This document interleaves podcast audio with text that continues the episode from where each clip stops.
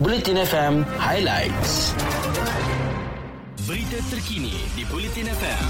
Sumber daripada Harian Metro, Berita Harian, Free Malaysia Today, Utusan Malaysia dan Kosmo. Sirim Berhad akan menanggung sepenuhnya perbelanjaan pendidikan anak ketiga Abdul Razak Majid Haikal Faiz iaitu mangsa yang terselamat dalam kemalangan mengorbankan isteri serta lapan anaknya di lebuh raya Ilit Sabtu lalu. Menteri Kanan Perdagangan Antarabangsa dan Industri Datuk Seri Muhammad Azmin Ali turut memaklumkan pengurusan Sirim turut bersetuju Abdul Razak yang bekerja sebagai pengawal keselamatan diserap sebagai kaki tangan tetap berbanding pekerja kontrak Sirim sebelum ini.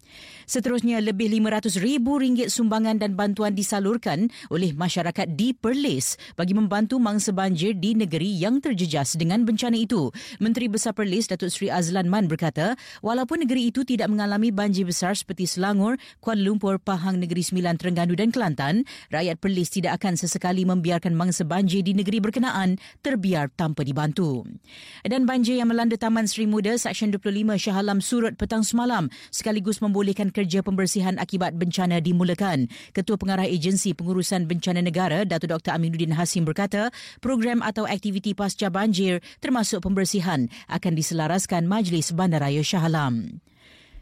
Sumbangan untuk mangsa-mangsa banjir boleh disalurkan ke akaun Maybank 514105320757 atau cek atas nama tabung bencana NSTP Media Prima.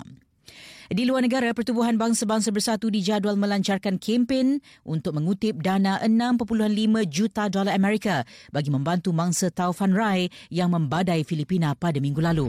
Berita sukan di Bulletin FM.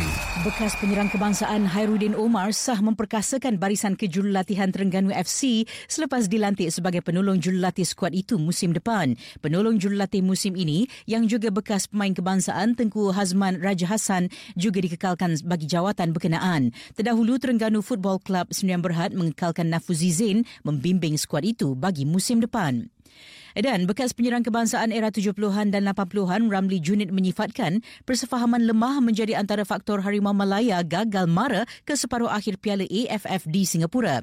Baginya, situasi berkenaan didorong tempoh latihan yang singkat dan tidak mencukupi bagi skuad negara menghadapi kejohanan besar berkenaan.